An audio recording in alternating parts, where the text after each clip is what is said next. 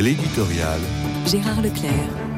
À l'occasion des dix ans du pontificat du pape François, les bilans se multiplient au gré de la sensibilité des uns et des autres.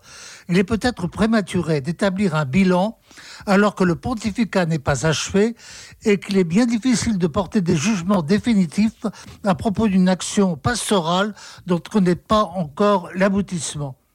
J'en veux pour preuve le synode sur la synodalité qui est en cours et dont il est impossible encore d'apprécier les résultats. Résultats qui seront probablement contrastés d'une région du monde à l'autre. On a sans doute un peu trop les yeux fixés en ce moment sur ce qui se passe en Allemagne, alors qu'en Afrique, les conclusions allemandes risquent d'être complètement rejetées.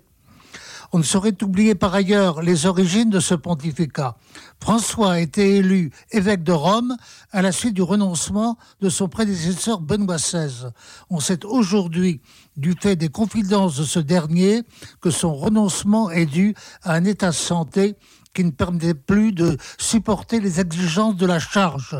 Mais on ne saurait non plus sous-estimer que les difficultés actuelles de l'Église pesaient d'autant plus sur cette charge.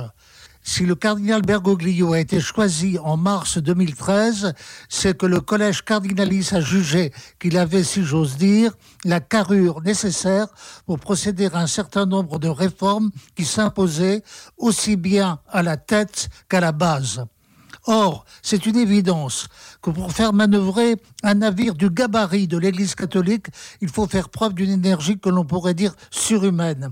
Il faut aussi cette vertu de prudence propre non aux timorés, mais aux hommes d'action. Michel Debray, qui fut Premier ministre du général de Gaulle et s'y connaissait dans le fonctionnement d'un État, considérait que la France aurait eu beaucoup de difficultés à adopter des réformes de l'ampleur de celles de Vatican II pour l'Église.